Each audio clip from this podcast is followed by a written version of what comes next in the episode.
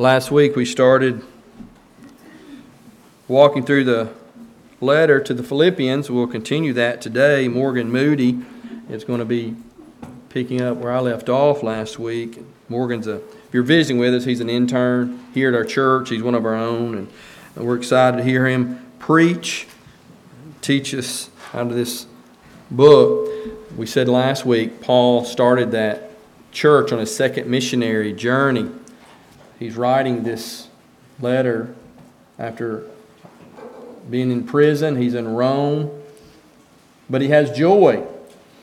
Say, well, how can someone be in such dire straits but yet have such joy? But it's joy in fellowship, and you might say fellowship with who? Well, first of all, fellowship with the Lord.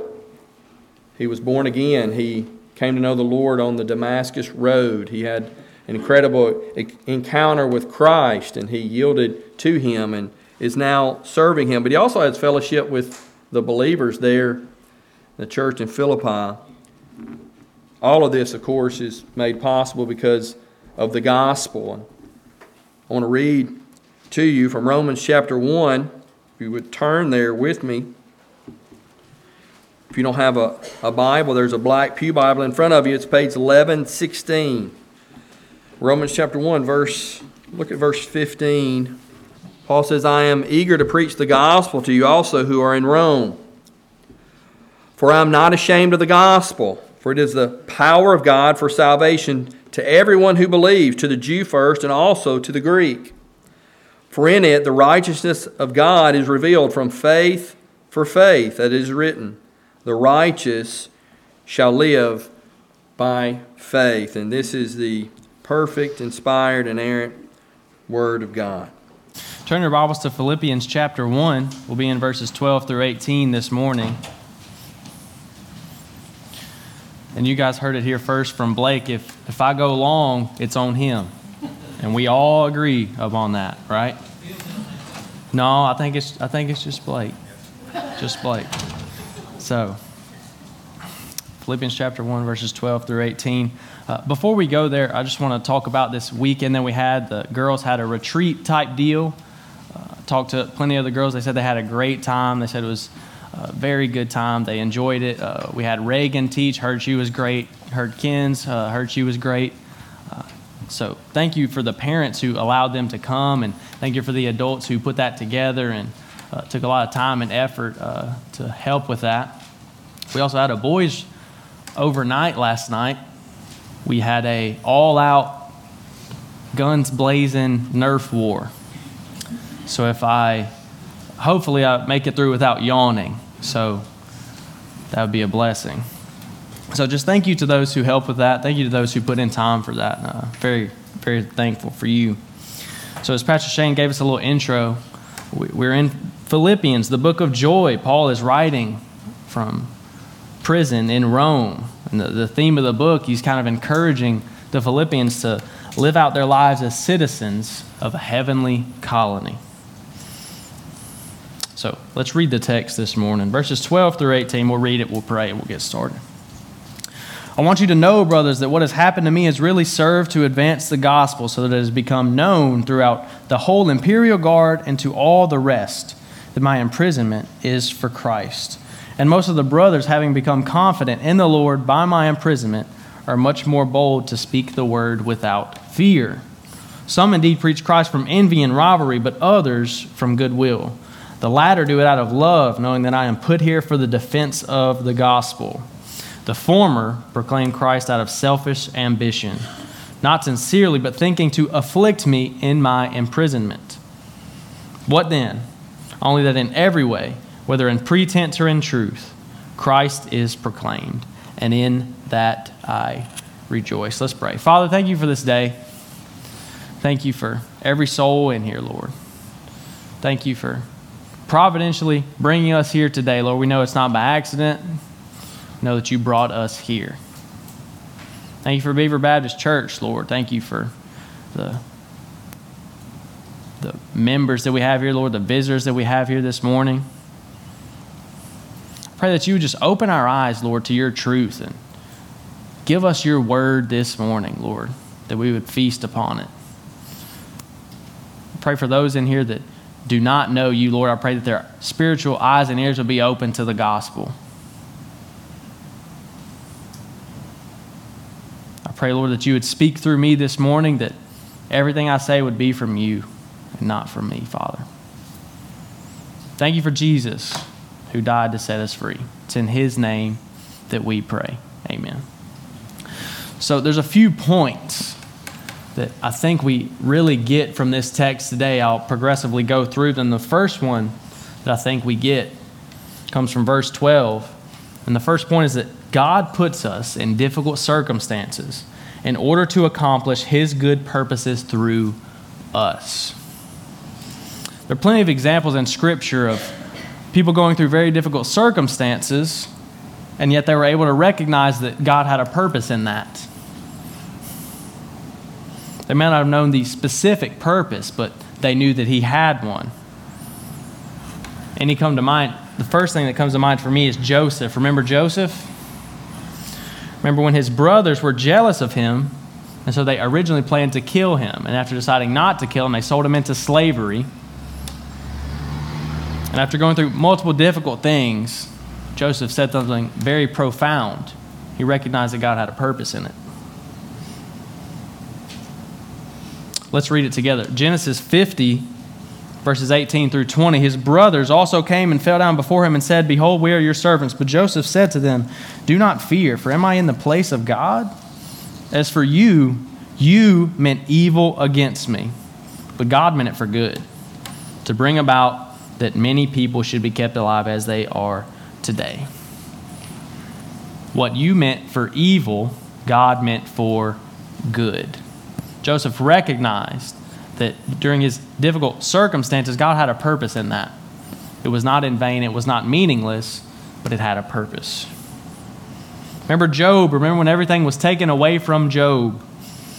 While Job's family, health, crops were demolished, God was preparing to give him double of what he had before. Job knew that God had a purpose in going through these things. Let's read in Job 42, verses 1 through 2. I know that you can do all things and that no purpose of yours can be thwarted. Job knew that God had a purpose in his difficult, difficult circumstances.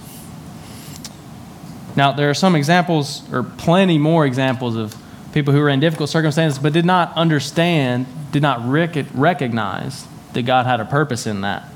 Think of the Israelites when they were groaning in their affliction and called out to God to save them. Our resident uh, Exodus expert, if you understand, you, you understand if you're in our small group, Mackenzie Moody dusted me off uh, this verse. Exodus 2 23 through 25 during those many days, and the, the king of Egypt died, and the people of Israel groaned because of their slavery and cried out for help. Their cry for rescue from slavery came up to God, and God heard their groaning, and God remembered his covenant with Abraham, with Isaac, and with Jacob. God saw the people of Israel, and God knew. They were in very difficult circumstances, but they didn't understand why. When Ruth was a homeless, childless widow, God was creating a, ho- a home in Boaz's heart for her to be his wife. And God knew that one day she'd be a mother and then a great, great, great grandmother to Jesus. No matter what the dire, dreary circumstances, God had a purpose for it. We see that in Scripture. God is sovereign over all of these things. He allowed these things to happen and he used them for his greater purpose.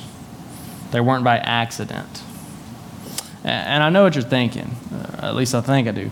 Uh, you don't know. You know them, you know what you read, you know their circumstances, but you don't know mine. You don't know what I go through. You don't know what I deal with. You don't know what I have to go through. And you're right, I don't. I don't. But God does and he hears you just like he heard the Israelites, and he will strengthen you. Psalm 10 17, O Lord, you hear the desire of the afflicted, you will strengthen their heart, you will incline your ear. And praise the Lord that he hears us when we're in dire circumstances. But why does he allow these bad things? Why do they happen to us? Why allow such trouble and such hardship to those that he loves? I, don't, I may not know the specific reason, but I can tell you the broad general reason right now. Romans 8:28 and we know that for those who love God all things work together for good for those who are called according to his purpose. If you're a believer, it's happening for your good and for his glory. We don't always know specifically why these things happen. But if you're a believer, you can trust that.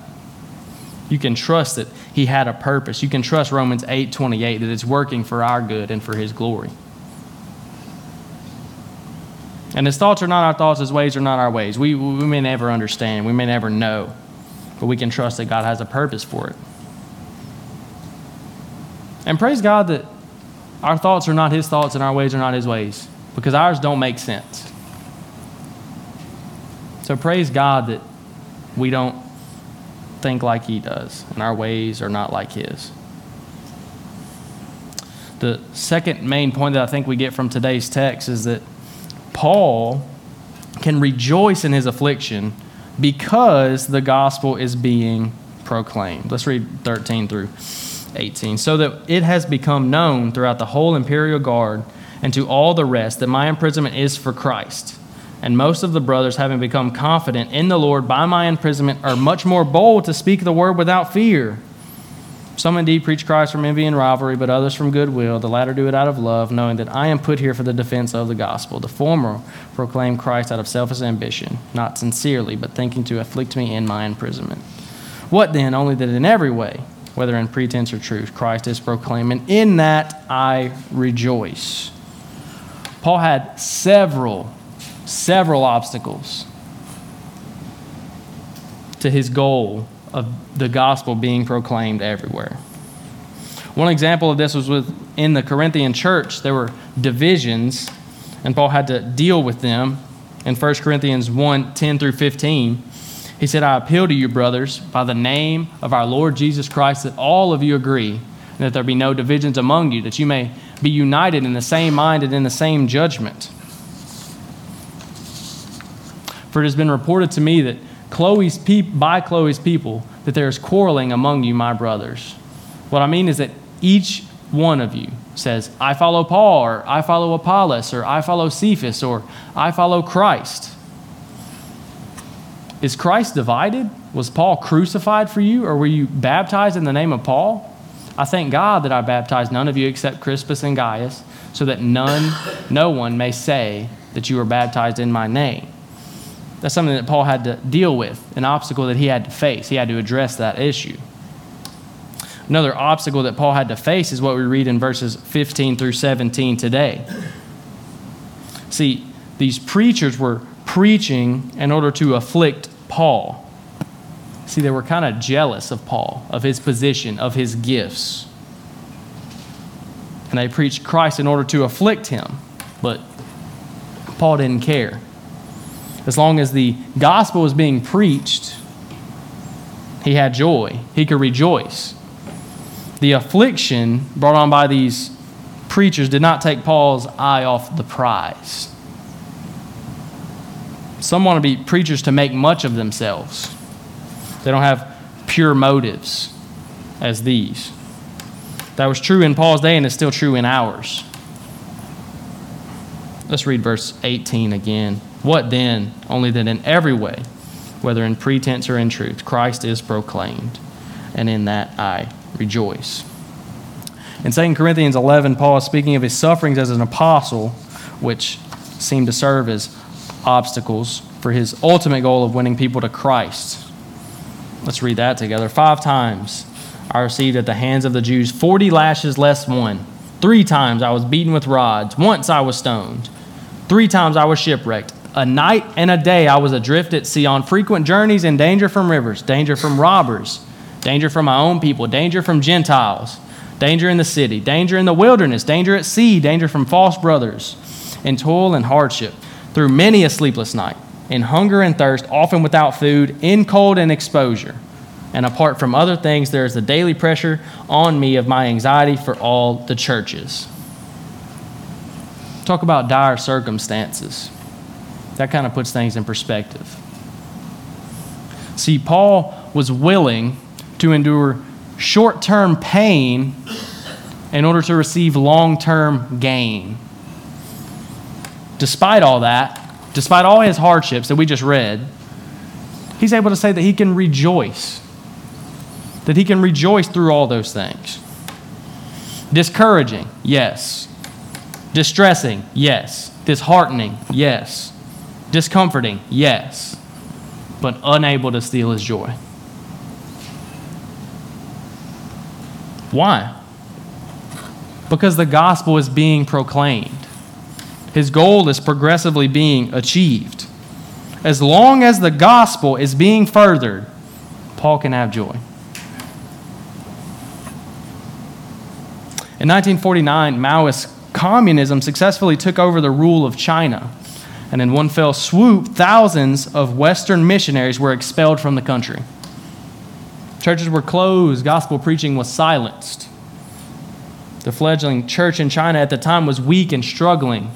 Its indigenous leaders were inexperienced, they were immature, they were small in numbers. It was, without any exaggeration, a devastating blow to the advance of the gospel in China. The world, the world church was stunned by what was, from their perspective, a catastrophe of massive proportions for the cause of Christ in China. In 78, 30 years later, China began to loosen the restrictions. They allowed a few carefully monitored state sanctioned churches to exist. They permitted that and Western observers began to see what had become of the fledgling church behind the regime of communist dictatorship some 30 years before. And what emerged took the church and the rest of the world completely by surprise. When communism came to power in 1949, approximately 1 million Chinese believed in the Christian gospel and professed faith. By 79, 30 years later, there were 12 million Christians in the officially registered state controlled churches. By 2000, that estimate was over 20 million. And then counting underground churches, the real figure could be anywhere from 50 to 100 million. Today, it, it estimates that it accumulates to 5 to 10 percent of the entire population of that vast country. God's work was mysterious. Nobody could have predicted that. But it's gospel progress, turning evil for good.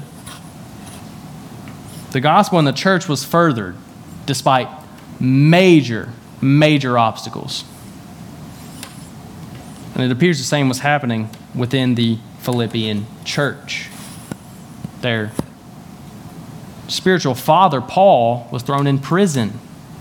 You'd think that take a toll, right? In fact, the gospel is being furthered in two ways in the Philippian church in and outside. As far as outside goes, verse 13 tells us that those around Paul day and night, which were the imperial guards, know that his imprisonment was for Christ. Those Roman guards heard the gospel, and some of them were saved. We know that by chapter 4, verse 22. Turn there with me. He's in his final greetings. He says, All the saints greet you, especially those of Caesar's household. So, some within Caesar's household have been saved because of Paul's imprisonment and because of his influence and his sharing of the gospel to those who put him there. Inside the church, most of the time, when someone is punished for doing something, everyone else is, from, is deterred from doing that which one was punished for. So you don't see a person, you don't pull into the Kroger parking lot, see somebody attempt to rob someone, get arrested, get put in handcuffs, taken to jail, and think, man, I'm going to try that out. Doesn't happen. Getting arrested and put in the slammer is a deterrent. It's meant to slow down the progress of the gospel, meant to encourage people to cease participating in that activity. Kind of like when kids act up and you make an example out of them in order to show them, show the other kids to not do what they did. It's kind of like last night when I shot Dalton from the whole way across the gym. It was a nice shot, just saying. Persecution is typically a deterrent meant to encourage people to cease participating in inactivity. But Paul says the opposite is true in regards to this situation. The opposite. Why? Because the cause is worth it. Because the gospel is true.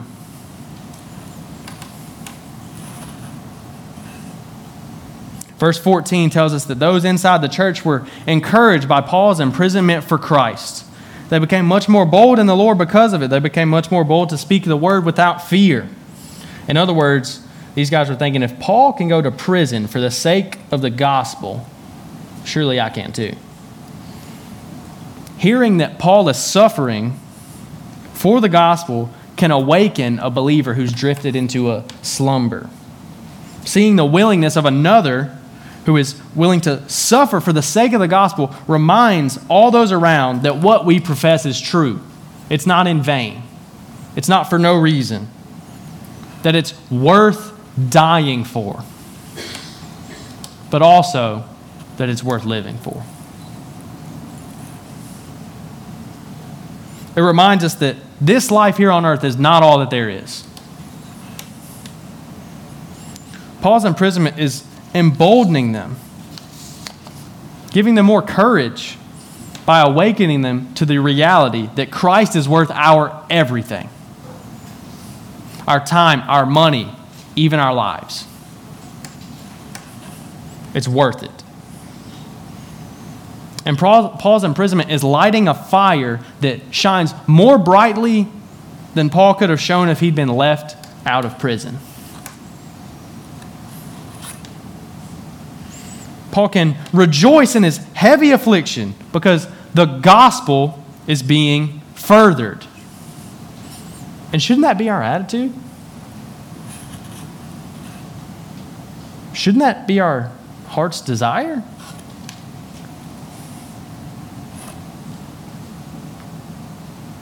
Shouldn't it be to see the kingdom built up? Shouldn't it be the propagation of the gospel, like Paul? I think it should. Third point, we're going to get out of here early, folks. Pastor Shane told me when he was youth pastor, he said that everybody loved when he preached because he, he, he, was, he went real short. I said, You shouldn't have told me that. so, the third point we get from today's text why is the gospel being proclaimed so important? because the gospel is the key to salvation.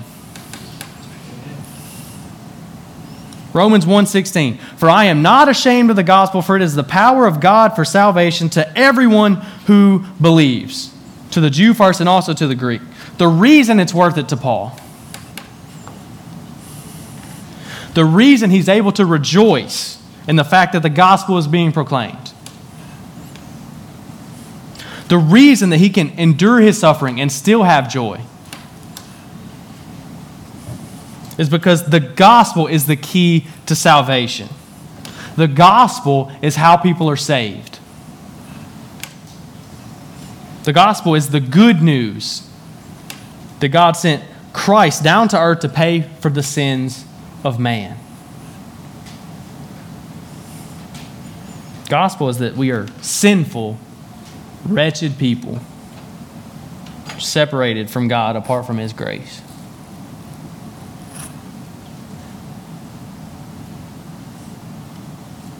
The gospel is the basis of everything that we believe as Christians. The very foundation on which we stand and on which the true church is built. The gospel is what shows us our sin, is what brings us to our knees.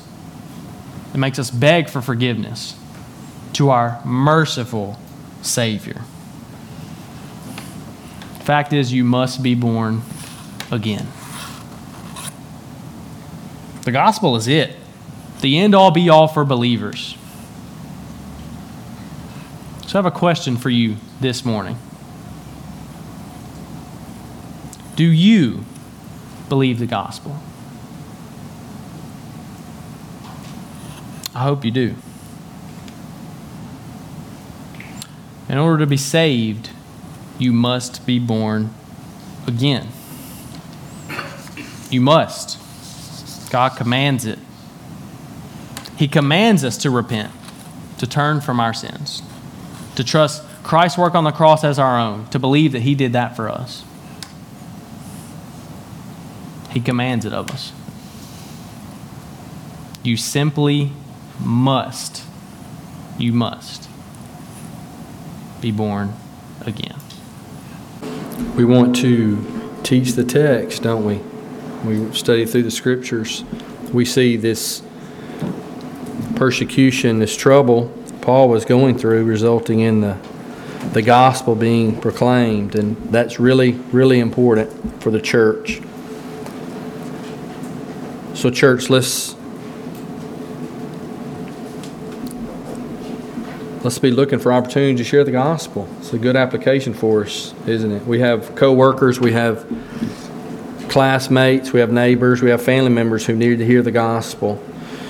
It's interesting when we were overseas, we we worked among people that never heard the gospel. And so we, we came back to the States, and people say, you know, the work there is different because you're, you're working overseas with people that's never, around people that's never heard. And, and in the States, you know, a lot of people have heard the gospel. And, but whether you're in Asia and you've never heard the gospel, or you're in America and you're lost, the solution is still the same. Whether you've never heard the gospel, you've heard it many, many, many times. People who are separated from the Father need to hear the gospel in order to be saved. It is the power of God for salvation. So let's be faithful this week and asking for opportunities to share the gospel. I think in our culture, we, we, we live a fast paced life. I don't know if you have a day timer, but when I was overseas, I didn't have a day timer. You had to just get rid of that. I'm a, I'm a sticky note guy you know, and I write out my sticky note. And when I finish the day, if I mark everything through, it's like I have this, the Holy Spirit comes upon me, and we have worship, and, and it's just awesome when I can throw my sticky note in the garbage. Mission accomplished. I'm just task oriented. That's the way I operate. Well, over there, you couldn't do that because people just don't live like that, and it's slow paced. And but here, now that I'm back in the states for a few years, I'm, I just live by my daytime every day, looking out. Okay, what do I have to do today? And I'm just checking things off. And I think one of the things we need to do is every day we need to ask the Lord to make us, to give us opportunities and, and to make us interruptible. Because we just have this agenda every day. And some of us, I mean, we're raising a bunch of kids and we're taking care of a lot of things. We have a lot of responsibilities at work, at home, at, at church. But I think we just need to be more interruptible and ask the Lord, help us be interruptible today. Give me opportunities to share at work, at, at home, at wherever. Let's be interruptible this week and, and look for opportunities to share the gospel. Because of all of us here that are regenerate, all of us here who are born again, all of us here who know the Lord, we know the Lord because we heard the gospel. So let's be faithful this week and, and share the gospel so people can be saved. Father, we're thankful. We're thankful for Christ. We're thankful for Him who took on flesh and came and lived among us. And Lord, he obeyed in every way. He was perfect. He lived righteously for us. And not only did he live for us and obey your law for us, but he bore your wrath for us. And we're thankful that Jesus went to the cross. He bled and he bore your wrath. He was buried on the third day. You rose. He rose from the from the grave, and he he did that so that we, us sinners, could be justified. So he lived for us, he died for us. And we're thankful. And Father, as we depart today, may we depart rejoicing because we've been together, because we've sang truth and we've heard truth. And Father, may you embolden your church to go out and share the gospel, just like the Philippian believers who were emboldened by Paul's suffering. Father, may we be emboldened. May we be interruptible this week. And may that coworker and that neighbor, that family member, may they hear the sweet gospel message this week. And may lost people be saved. And Father, I, I pray if there's anyone here, Lord, child or adult, who's yet to repent and trust Christ, we ask that you would do a work. Father, they would see their sin the way you see it, and Lord, they would be brokenhearted and they would want to repent and trust you. We're thankful for those who are visiting with us. We ask that you would give them abundance of grace as they leave. And Father, may you bring us back again, maybe Wednesday or next Sunday. We pray in Jesus' name. Amen. Thank you for tuning in today. Be sure to subscribe to our podcast if this message has been helpful to you. Again, if you have any questions, go to our website for our contact information, and we'll see you next time.